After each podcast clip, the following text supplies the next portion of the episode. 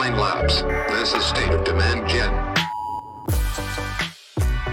Hey everyone, welcome back to the State of Demand Gen podcast. This is your host, Chris Walker, and today I am thrilled to introduce my very good friend, the chairman and CEO of the Mullins Group companies, Joe Mullins. Joe, happy to have you on the show. How you doing? Awesome to be here. And uh, as always, I'm so looking forward to this conversation. You are one of the critical thinkers that I follow on LinkedIn. So I, I, really appreciate it. And I'm, I'm thrilled to have you on the show. And the reason, just, uh, just for a little bit of context for people, is the idea that um, recruiting for demand gen roles is challenging, especially when you're looking for the top tier echelon. And so Joe's experience coming from recruiting in other industries and also just the way he thinks about both on the employer side and on the employee side about how to find a good company and the strategies to do that or how to find a good employee, right? Either way, um, I think are going to be incredibly valuable. And so, some of the things that we've been doing just to get the conversation started is we've we've been able to uh, we're growing really fast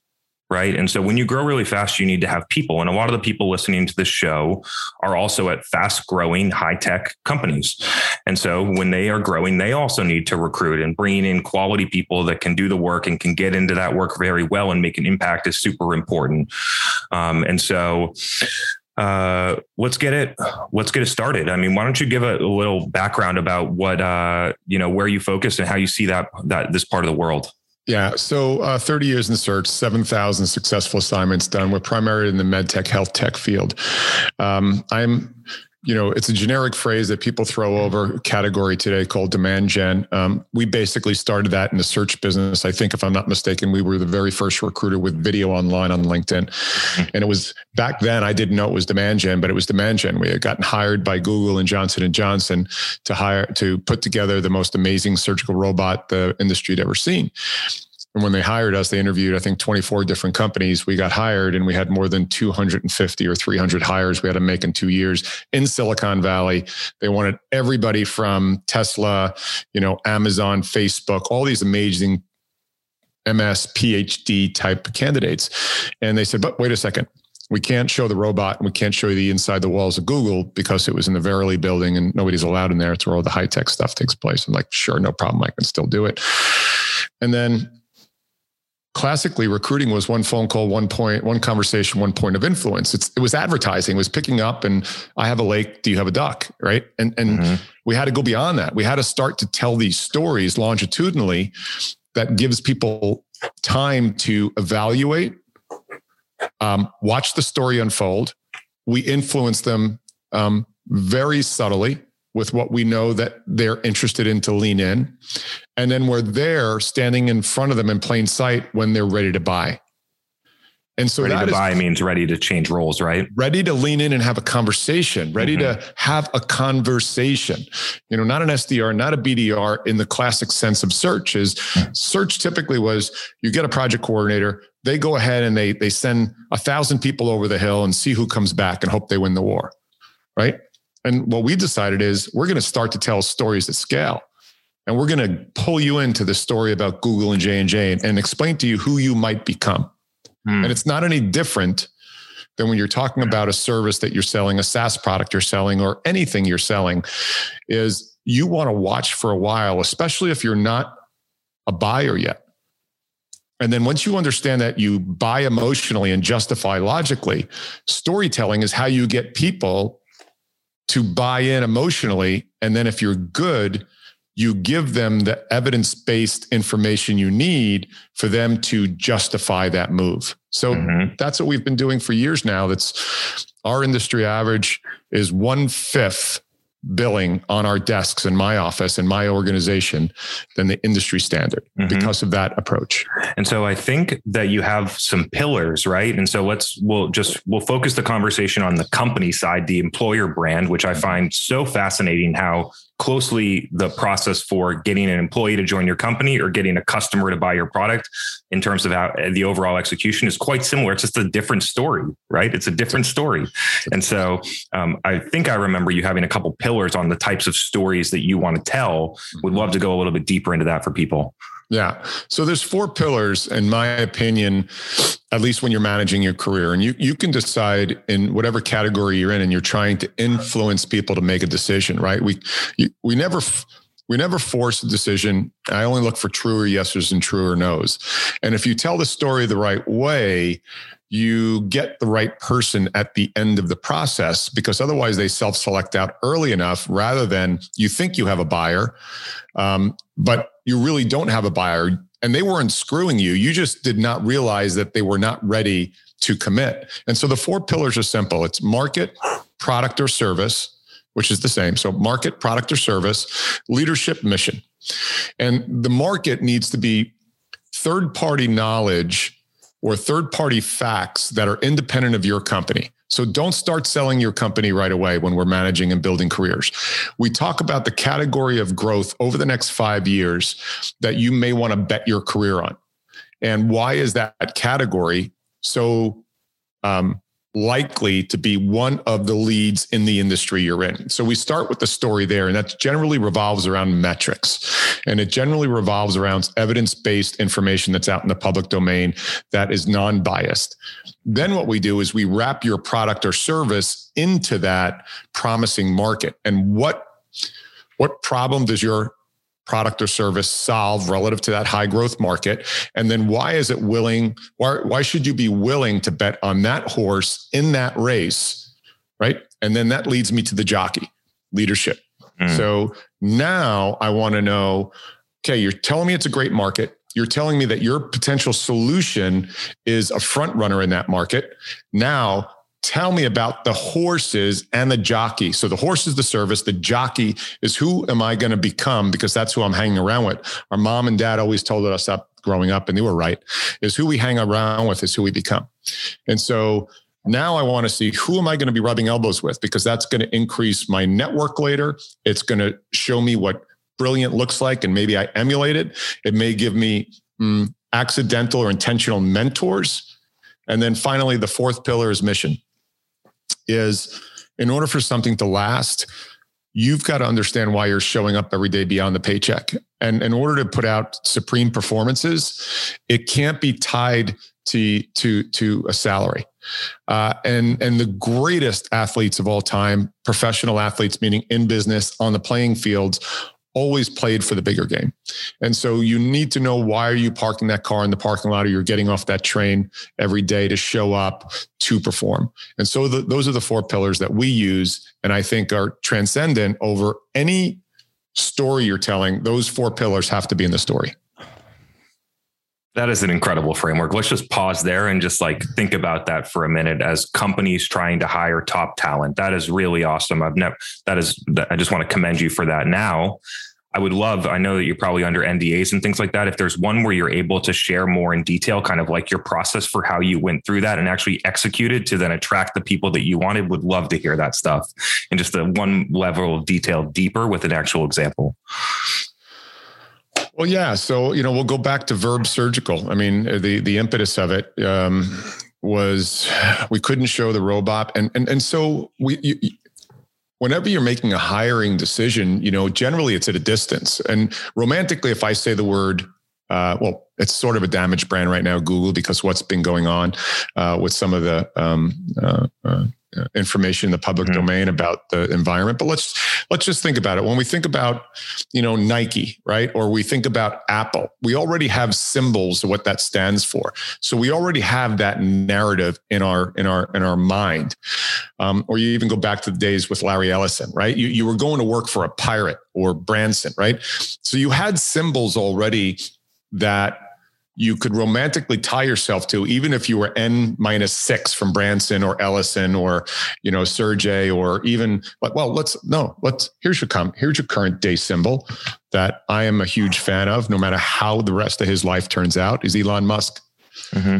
So there's leadership, there's there's market, right? Whether it's SpaceX or Tesla, there's market. Um, their product, they've done, you know, Elon stared down Neil Armstrong and actually cried in an interview that I need to watch every once in a while on 60 Minutes when I need inspiration about doing things that all the experts say can never be done. It shouldn't be done. Mm-hmm. And then, you know, his market was robust. His product was amazing. His leadership is insane. And his mission is to change the world or bring it to another place in the universe. Mhm. That's enough for me. And so you take now that exists for all of us to be aware of. But what if you're a 50 person company or eight person company? Yeah. You have to create that. Elon doesn't advertise. He's never advertised for Tesla. He doesn't have to, but you do. I do. We have to tell our story, and that narrative has to be running 24 7, 365 in what we call a hum, sing, and shout cadence. That low hum has to be on 24 7. And every once in a while, when you've got a reason to sing, whether it's a hiring um, uh, agenda in the next 90, 120, 180 days, or it's an event where you shout and you start to keep that story live online in front of your audience. Mhm. That's that's what your hiring initiative should be because if you're only hiring in a 30 or 60 day window and you're bombarding the market with want ads, you're only going to get the bottom of the barrel, the people on the left side of the tail, unless they're desperate on your formal distribution curve. Mhm. And you're only going to get those people who happen to be looking at that moment in time. I'm letting you know that you need to keep your hiring agenda on 24 7, 365 with that hum sing shout because you want that low simmer. And the people who are not looking, who are the false, for, who are the force multipliers, who who are the ones who are going to change your company. Look, there's a stat. You, you'll love this, Chris, because you're you're you're a, you're a stats guy too Mhm. the Pareto uh, distribution principle of, of of who does the most work in a company. There's there's there's data supporting that saying if you take the number of people in a company and the square root of that, they do 80% of the work. So if you have four people in a company, two of those people do 80% of the work. If you have uh, A thousand 50 would be an people in the company, if you have 50 people in the company, seven people do Mhm. to 80% of the work. Yeah. So just think about that for a second. If you're if you're a 20 person company, you know, and you're hiring a new person, you might be hiring the person that will be one of the four and a half that do 80% of the work. And and so it's really scary. You said a thousand. That means, right?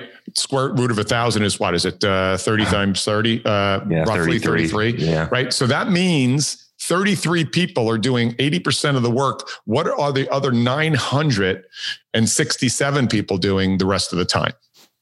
And so I think part of that reason is is poor hiring, quite Mm. honestly, because it's not a zero sum gain. Because what you can then do is increase your revenue if you hire better people and you hire better people by having your story out in the public domain for a longer period of time for those A players to opt in. And I just want to give people an example about how we do this at Refine Labs. We've been able to hire incredible talent. I'm so pleased with the people that are here, and we continue to, to hire two, three, four people a month with this method. Is that we go out and connect with directors of demand gen or other people that we want to hire inside of LinkedIn. We just use Sales Navigator and filter by job titles and location and company size and find our profile. And then all I'm doing is connecting with them right? So that's step one is they need you need to have the audience.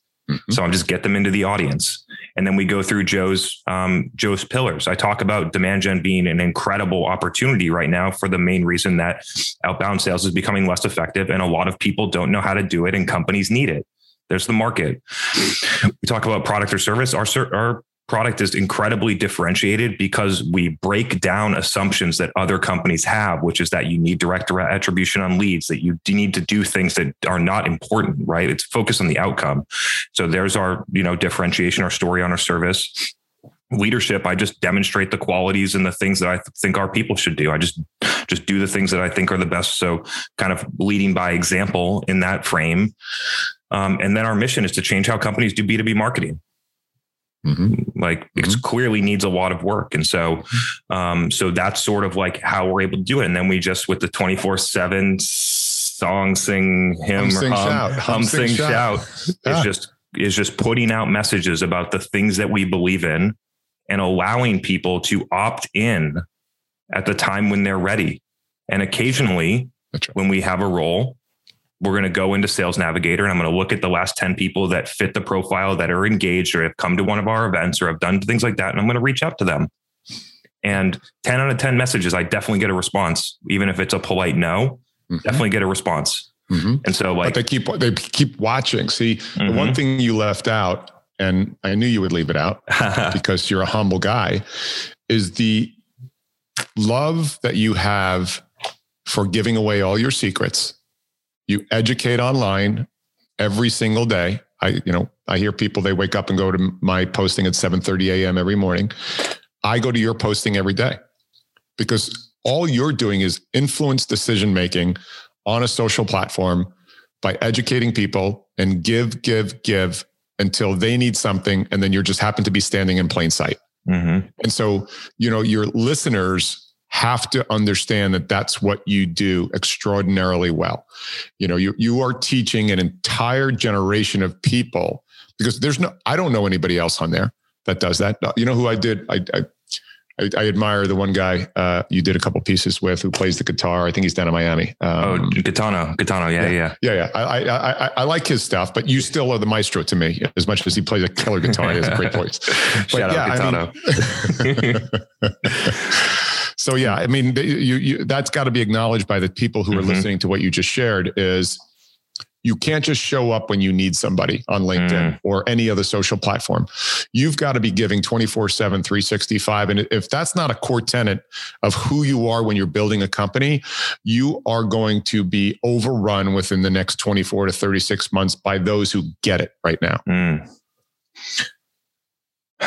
Yeah. So, so now I think this is a good place to sort of like flip the script. We talked about what some of the things that companies could do, right? And a lot of our a lot of our listeners are whether it's a marketing manager, demand, director of demand gen, so, somebody like that. Perhaps they want to look for a new opportunity, or perhaps they've been at that company for two years. They've hit a place where they recognize that they're not going to grow anymore, whether that's learn or get promoted or get into the position that they want or do the type of work that they want. So for whatever reason it is for people, maybe they want to go out and um, look for another job, right? And so, what are some of the things that the that the job seeker should do that are sort of uh, you know modern right? Like we just talked about the modern way to recruit people. What on the other side right? Like there's obviously the standard thing go to linkedin and search your job and then just hit easy apply to all of those and be within the you know one application within 500 people that a lot of people never even look at the application right? you don't want to you don't want to do that but what should people be doing yeah. So there's two strategies that I've developed that have worked extraordinarily well over the last few years um, for job seekers. And you, let me just preface this. You should be looking for a job every single day because the day that you have to look for a job is when you have to start to ramp up your networking and you can expect that to take six months, nine months, 12 mm-hmm. months. You should be networking and you should be on looking all the time. Here's the two techniques. I'll go through them both. One you can find online that uh, I developed called the 1042 strategy. The 1042 strategy, you go on YouTube, Mullins 1042 strategy. Um, it's probably the most powerful thing that I have gotten feedback from on all the people who are looking for jobs. And it's super simple.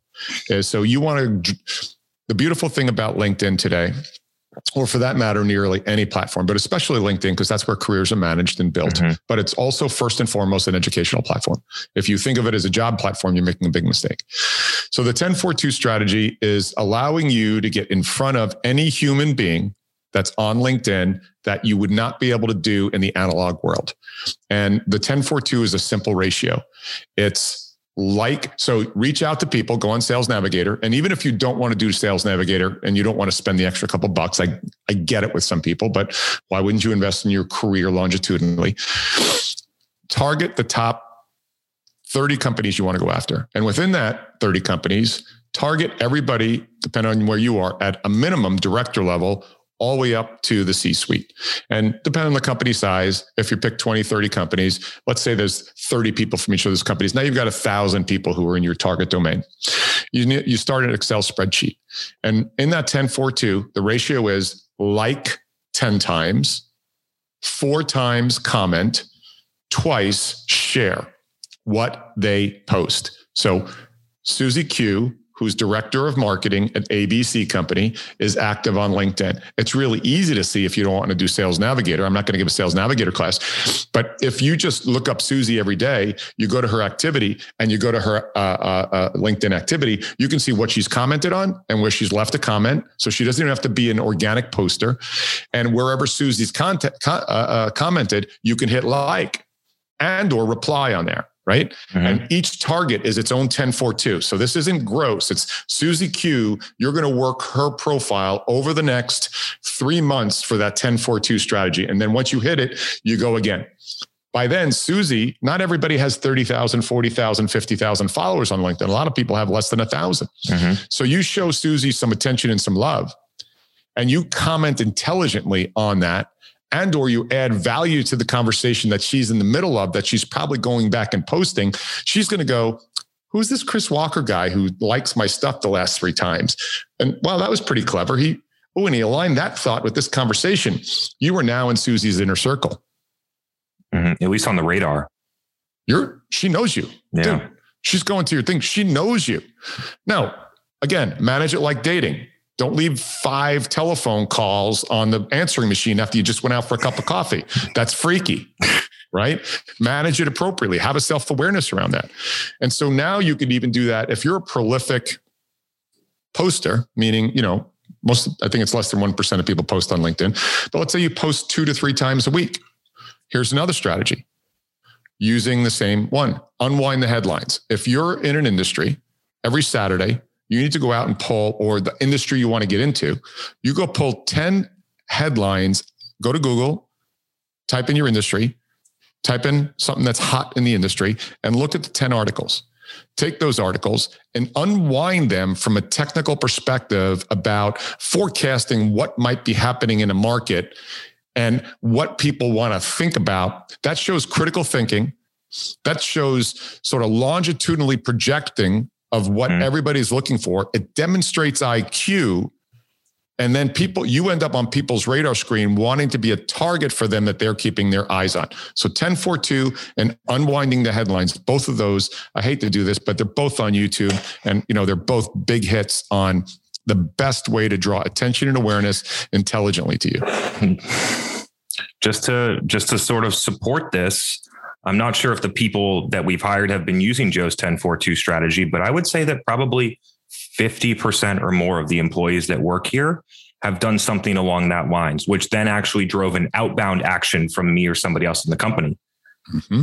Right. Like mm-hmm. browsing through LinkedIn. Hey, that was what they said was smart. We have this role. I'm going to connect the dots. I'm when I'm on LinkedIn, I am always looking based on our open job roles always in the back of my mind okay so who's posting? What who's commenting? That person that's a fractional cmo said something smart. Maybe they want to come and work here.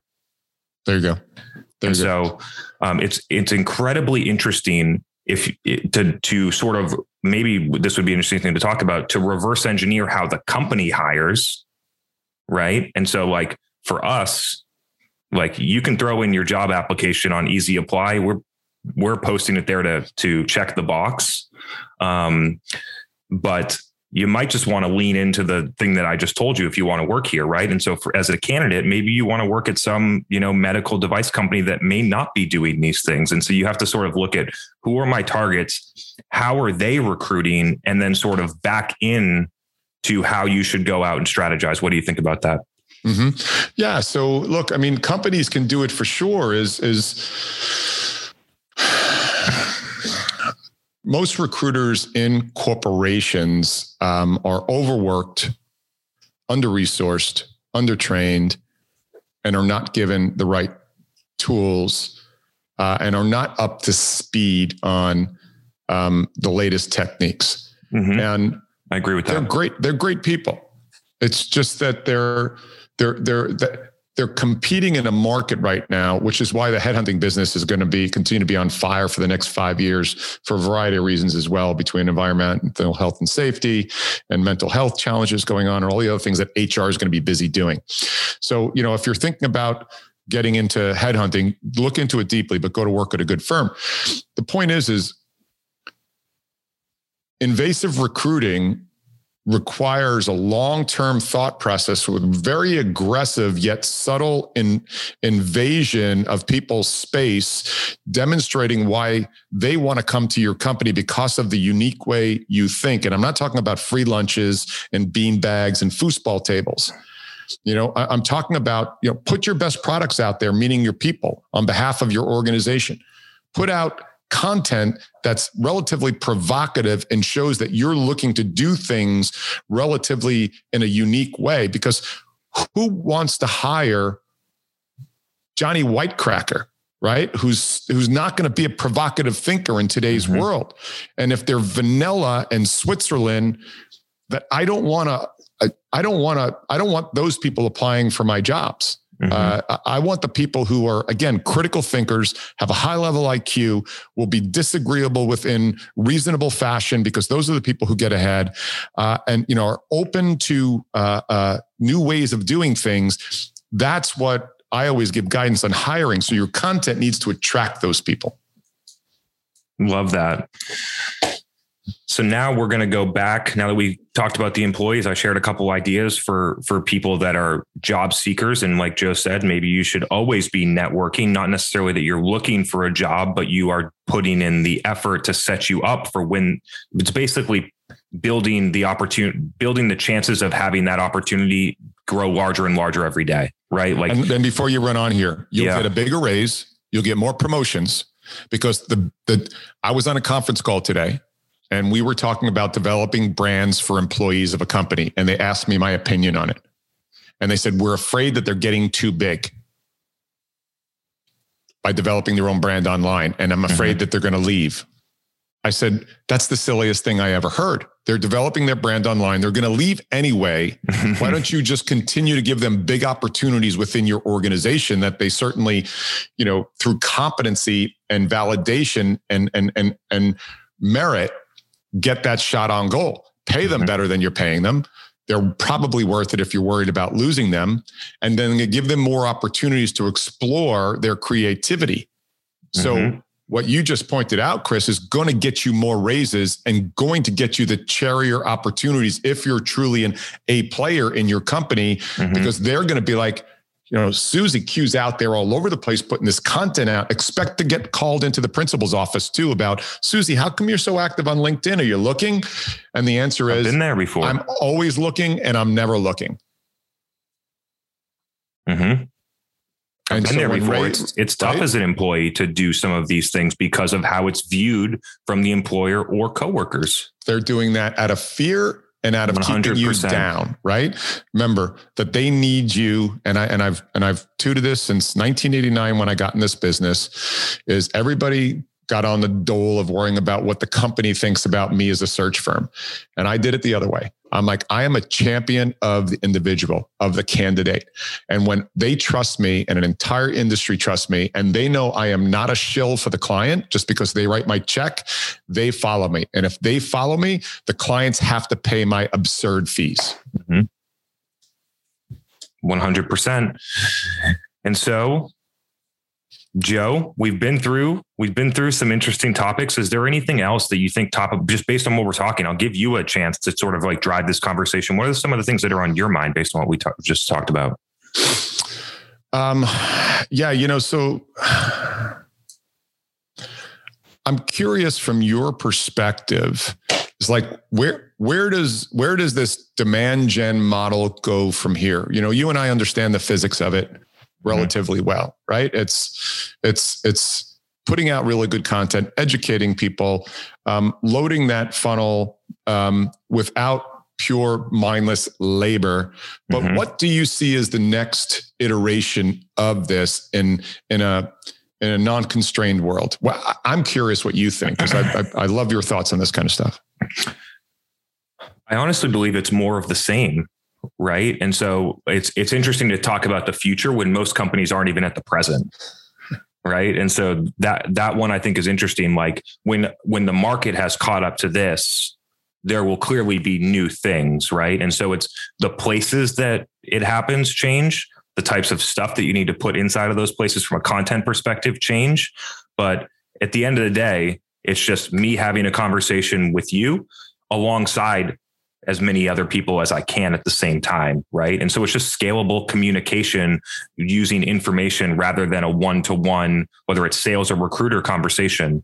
And so that's the way that I see it moving. Um, it's not like super, you know, sophisticated in terms of in terms of the things, but when it comes down to it, it's just a more efficient method to attract people. And to get you their think attention. about surrounding them around other platforms they're on, right? So I've always said, you know, we're we're the same person, but we have different triggers in our mind, triggers of happiness and triggers of being pissed off. Is like I don't want kitty cat videos and grandma's skateboarding uh, on LinkedIn, Mhm. but then I don't want to be solicited for a job on Instagram, and uh, because I just want to go there for escapism. And then Mhm. on Facebook, I just want to hang out with my alumni and my friends and my family, and I don't know if I want to be pitched there. So, what are your thoughts on? And then forget Twitter. Twitter's bubblegum news. Yeah, Nobody yeah. does anything there, right? So I I think that it's dependent on your candidate profile, right? Like if you're going after 60 year old Rick who lives in Idaho, then you might want to spend more time recruiting on Facebook. You know what I mean? And so like there's there's some interesting dynamics around who you're going after. Um but in general, what I like the way that I like to do is find your couple channels. Like for us, it's it's audio, podcast, and LinkedIn are the two and do those very well. And at, until you reach the point where you're like, there's no more that I can do here, then don't focus, especially on things that are old, right? Like we're not going, I'm not moving backwards, especially in this world to Facebook or Twitter, but I will look at moving forwards at, at a place where it becomes obvious that that's the place where the people that I'm going after are hanging out at the same time where it's not a distraction so that we break the thing that's already working really well right? And so my recommendation is pick a couple pillars. I love the podcast strategy because you get deep. It's a completely different format. And so the idea that you're able to have candidates that are listening to the way that you see the world three times a week for an hour each each episode and they're actually engaged the odds of them having an affinity to join your company in the future goes through the roof if they just did that right? And so it's interesting when you when if you're in certain types of companies where like for for us we we do marketing and we're looking for marketing people. And so but every company is the same. You have a subject matter expert inside of your company that's doing something. You sell to finance people. Have your cfo start talking about all the different things that you believe about the world of finance and why your category is the right one to be in and why your product is well positioned and what your miss- mission is and then that person becomes the the face of the company or at least a component of it right Yeah, question. Question. Look, look. You're clearly talented in this, right? So, so you, but but you've grown that talent over practice and and and and months and years, 100% right? So, how about the person who is? It's going to be bomb squad the first three, six, nine episodes. How do you get them over that? anyone and we're trying we're trying to make a video on this. We're still doing any, the editing but anyone can go back and look at my first linkedin videos. I was in a sweatshirt and i looked like i was in prison. Like it really like really the the quality was very very poor. You could barely understand my audio. Like it wasn't good it through practice you get better at stuff right and so the first the the first thing that i look at is commitment if you're not committed you're never going to get through this and so this has to be a strategic priority inside of your company in order for this to get legs and actually have enough time to be successful. Right. So strategic priority that's on the roadmap that has executive sponsorship from and the person that's involved that's going to be the face or the person doing it has a deep level of commitment for whatever reason they decide. Right. So step one, commit.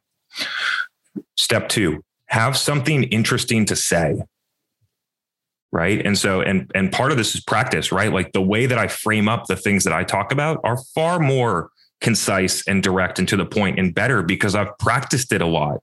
I've also talked to a lot of people. I also put out thoughts and i understand when it doesn't resonate with someone because they give me feedback right? And so through practice you actually develop you can develop your narrative in real time as you do it which then becomes something that you that people want to have you speak at the the inbound conference that happens every year if that's what you are into or whatever your industry conference is imagine being the person that's invited to speak there and maybe they want to pay you versus you paying a hundred grand to sponsor their booth so that you can get a spot up there Yeah. Imagine how the dynamics switch when you control the audience and you attract people in. And so it's sort of just like the B2B companies for whatever reason love to love to use middlemen to access the people that they're going after. I need to go through that, especially medtech, right? Like I need to go and sponsor the American Association of Optometry's conference because that's the only way that I can get to people. It's like, no, you can't. There's plenty of ways to get to the people directly. Can run ads, you can build an audience, you can create content, you can do, you know, there's there's plenty of ways. Or I want to work with that company so I can run banner ads, or I want to spend ten thousand dollars to sponsor their webinar that they're doing that has nothing to do with our product. And so I think just just understanding that you take control and then you control the narrative you you build the practice you go through it and so that's sort of like um, the the framework that I like to tell people is that this, and I've used it in other marketing tactics, such as demand gen tactics. This is an endless pursuit. It doesn't end. You don't just get to a finish line, and you're like, oh, I guess we're good. Brand's good. And so, if you don't see it that way, you're going to give up. Um, and so, those are some of the things that I, I try and say to help people get through, especially the first. Uh, a lot of people fall off within the first month. Oh God! But yeah. But um, yeah. at least the first six, if you're doing these things and you want to have like a million candidates coming to you in the first six months, you have the wrong mindset mm-hmm. because mm-hmm. It, you should be planning on having a business for a long time. And if you're building yeah, and, for the future, the, then the, the least yeah. amount of tactics, strategy, and, and and so here's the one thing you know I'll, I'll mention is the world of hiring is not going to change until CEOs are graded on their hiring brand. Their mm. bonuses are based upon it. Their options or RSUs are based upon it. And the chief of talent acquisition reports directly into them, not into HR. And or through finance happens, sometimes, or, right? Or like through finance CEO, or operations. CEO, CFO, and then maybe head of HR and then recruiting, right? like the, the, the, the, the storytelling, the identification of what talent really looks like on a day to day basis, unless people's behavior is driven by their rewards. And when CEOs stand up in front of it, and, and it makes me nauseous, I get that taste in my mouth when they're like, people are our number one asset. Yet when you map it back to, and I'm not even talking about current employees, I'm talking about future hires. Mm-hmm. There there are very few organizations that I can point to that their behaviors track directly to the CEO office based upon the attraction of talent in the marketplace. And it won't change until and and and you know I'll I'll leave you with this too, Chris. We are building a company right now quietly in the background that you will think of as Price Waterhouse, Ernst and Young, you know, one of the biggies that where those were built on accounting and grew into consulting. We believe that there's a market and it's going to come on quick and it's going to be the big companies that come into it last as they always do. Yep. Very low adoption uh, and early stage uh, sort of dislocation of mentality where we believe that under 100 employees, CEOs who their success is going to be tied, i.e., their paycheck, to the ability to steal talent from your competitors to bring that core competency in. We are quietly building that firm right now using technology, product development, software, outreach, engagement, um, catering to the entire candidate market pool rather than disrespecting them mm-hmm. through an applicant tracking system that's an electronic AI function that's uh, interns are looking at in most organizations after they've been sitting on the desk for four weeks. The, e, the CEOs who do that first are going to crush within a relatively short period of time because I'm going back to the force multiplier and I'm going back to the proven physics of the square root of the number of employees who do 80% of the work. Do the math. That is going to change the industry. Mm-hmm. That's the company that we're building right now. That sounds incredible. And so looking forward to seeing that continue to develop. There was one thing that you said that sparked my, uh, you know, sparked another kind of like conversation route here, which is that on, if you look at the parallels between recruiting and creating demand or doing marketing, um, one of the things that I talk about a lot is how marketers, uh, fail to reach their full potential in terms of impact because of the buying experience that happens after that, right? Like I fill out a form and then I need to uh, wait seven days before an SDR calls me. And then once they call me, they can't do anything. So they have to book a meeting for a week later with the AE.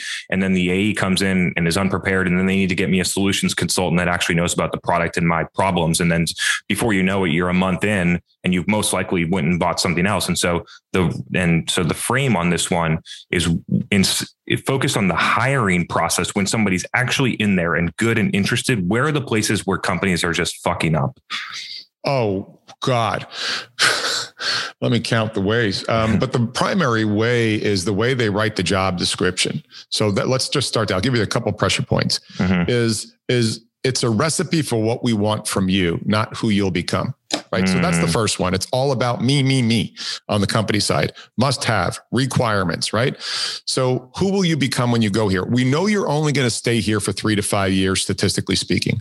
But in those three to five years, here's who you could become, and here is why. That's the number one. That's your first, Love that. right? I got it's it's it's so screwed up. So that's number one. Number two is the first point of contact is the intake call from HR. And when you hit HR up, and it's not their fault because they're usually managing anywhere from five to 50 recs, is it's an inquisition for the most part. And they're not it's, able it's an to SDR call. It's a qualifying Right. call. That's the same thing. That's why I'm taking you through the frame frame. yeah, the same framework, yeah. right? And hold on, I have this form to fill out. What'd you say there? Right. And, Yeah. and so you can't answer any questions about the feature benefits of the product or the career move there. Mhm. And why is the position open? How have you been taking care of it along the way? Who will I become? And why do you think? Well, let's go back to the four pillars. If you can at least share the four pillars with the person on the other end of the phone, that may bridge them to the actual hiring manager. Mhm. And then the hiring manager is ill prepared to sell his or her, his or her company. At the senior level, that's a little different. When you get to the VP level, most VPs are very adept at being able to sell the opportunity, whether it's design, development, quality, clin, you know, Mhm. ops, whatever it is. But that's not where most of the intake conversations happen in the hiring of most organizations. That hire, hire it's at the managerial level Mhm. and and and they start with the the behavioral based interviewing. I mean, seriously, you know, you know, what what why don't you give me a product that allows me to do a tremendous amount of due diligence before I even get on the phone with you? Why don't you send me an interactive video based of why I should even think about leaning in to come to work there? Mhm. rather than make me go on Google and find all these articles and all these videos, and maybe they're dated, and maybe it's why don't you send me a beautiful packet electronically? You don't have to pay for postage. That puts so much due diligence. And it's not the smiley people around the company picnic who happen to be all different colors and genders because you're trying to prove to me that you're living on balance. Mhm. Like, send me all this information of why the market that you're in is good, and then why your product serves that market, and then why the leaders that I'll be working with and customize it. Don't give me the CEO and the VP of R&D when I'm interviewing for a senior engineer role. Mhm. Why are those people? And now I'm better educated when I come in and my questions are better. They're more salient and the company wins because if you get the ding dong who didn't do his or her own homework and or they did their homework, but they don't even know how to frame questions around the answers you're giving them because that's how I judge interviewees is what are the questions you ask me? Mhm. Love Right. that. now now you've just served both parties in a deep way and so Mhm. that's where i think the breakdown is and that's where technology should be used in that fashion not you in think that it's- ai that reads Yeah. resumes I, I like that you got that point in there because I agree with that. Do you think that this is hubris? It's like we are so good as a company that you should need to beg to work here versus what the real world is working like right now, which is that top talent is very narrow and they control the market and you need to figure out how to get them in. I, I, Is that really the difference here? I, I, I think it's I, I- I think it's multifactorial. I think some of it is that. Some of it is that most of these hiring decisions are made by people who aren't professional talent access people, and they don't understand the dynamics in the market. So they're only getting the experience of like the battered spouse. Like this is what they've dealt with their whole life. So that's all they know. When you get outside and you're free to breathe and you see what progressive approaches can be by utilizing technology to be effective, not to automate an ineffective process. And so Mhm. I that. chuckle when I see this ATS system is all you're doing is automating crap. Right. Because the only things that are coming in for the most part are people who need a job, not the people who I probably want to be the force multiplier in my organization. And those people have become numb to that white noise in the marketplace. Mhm. And so, you know, this is where they just don't know better. Uh, and and then it's a lot of work, right? Because then what you have to do is you have to you have to put a bullet in the head of something that is comfortable and you know, even if it's ineffective. And that's how the world in general lives. Yep. So, you know, what you have to do is be comfortable with killing who you were yesterday in order to who to be who you could possibly become tomorrow. And that comes down to even the self. I mean, I'm not getting too philosophical here is dude, imagine who you could be. Just sit on the end of your bed one day and close your eyes and who could I really be if I really put my head into it? And it's the mm-hmm. same thing when you're hiring for a company. Who could we really attract if we really thought about a very unique way to do it? Mm-hmm. And for all of the demand marketers that are listening, whether you're senior or whether you're junior over the next five years, you can be a force multiplier, like Joe said, inside of the, maybe it's not even the company that you work for right now. Maybe that company hasn't presented itself yet, right? But this role specifically in demand gen will be a force multiplier. The top tier talent will be that. And so you can strive to sort of be that. It's it's not here yet, but it's coming. Companies, like I said, companies are going to pay Google software engineer type salaries for this role over the next two to five years because of how important it is. Companies have been ignoring it for a long time. COVID accelerated the importance of them needing to understand it and here we are. And so, and it's the uh, least competitive time right now because there's a lot of smart people out there like you that are going to get it. Right. And so if you're going to enter in, enter in now mm. and then get that land grab now, because next year you aren't going to have as many soft areas to get into this. And, but to your point, you've got to have the courage right now to be one of the early entrants in it. Um, but there's no question behaviorally that in every industry, this demand gen style of reaching the potential buyer, no question about it. I think that is an awesome place to end.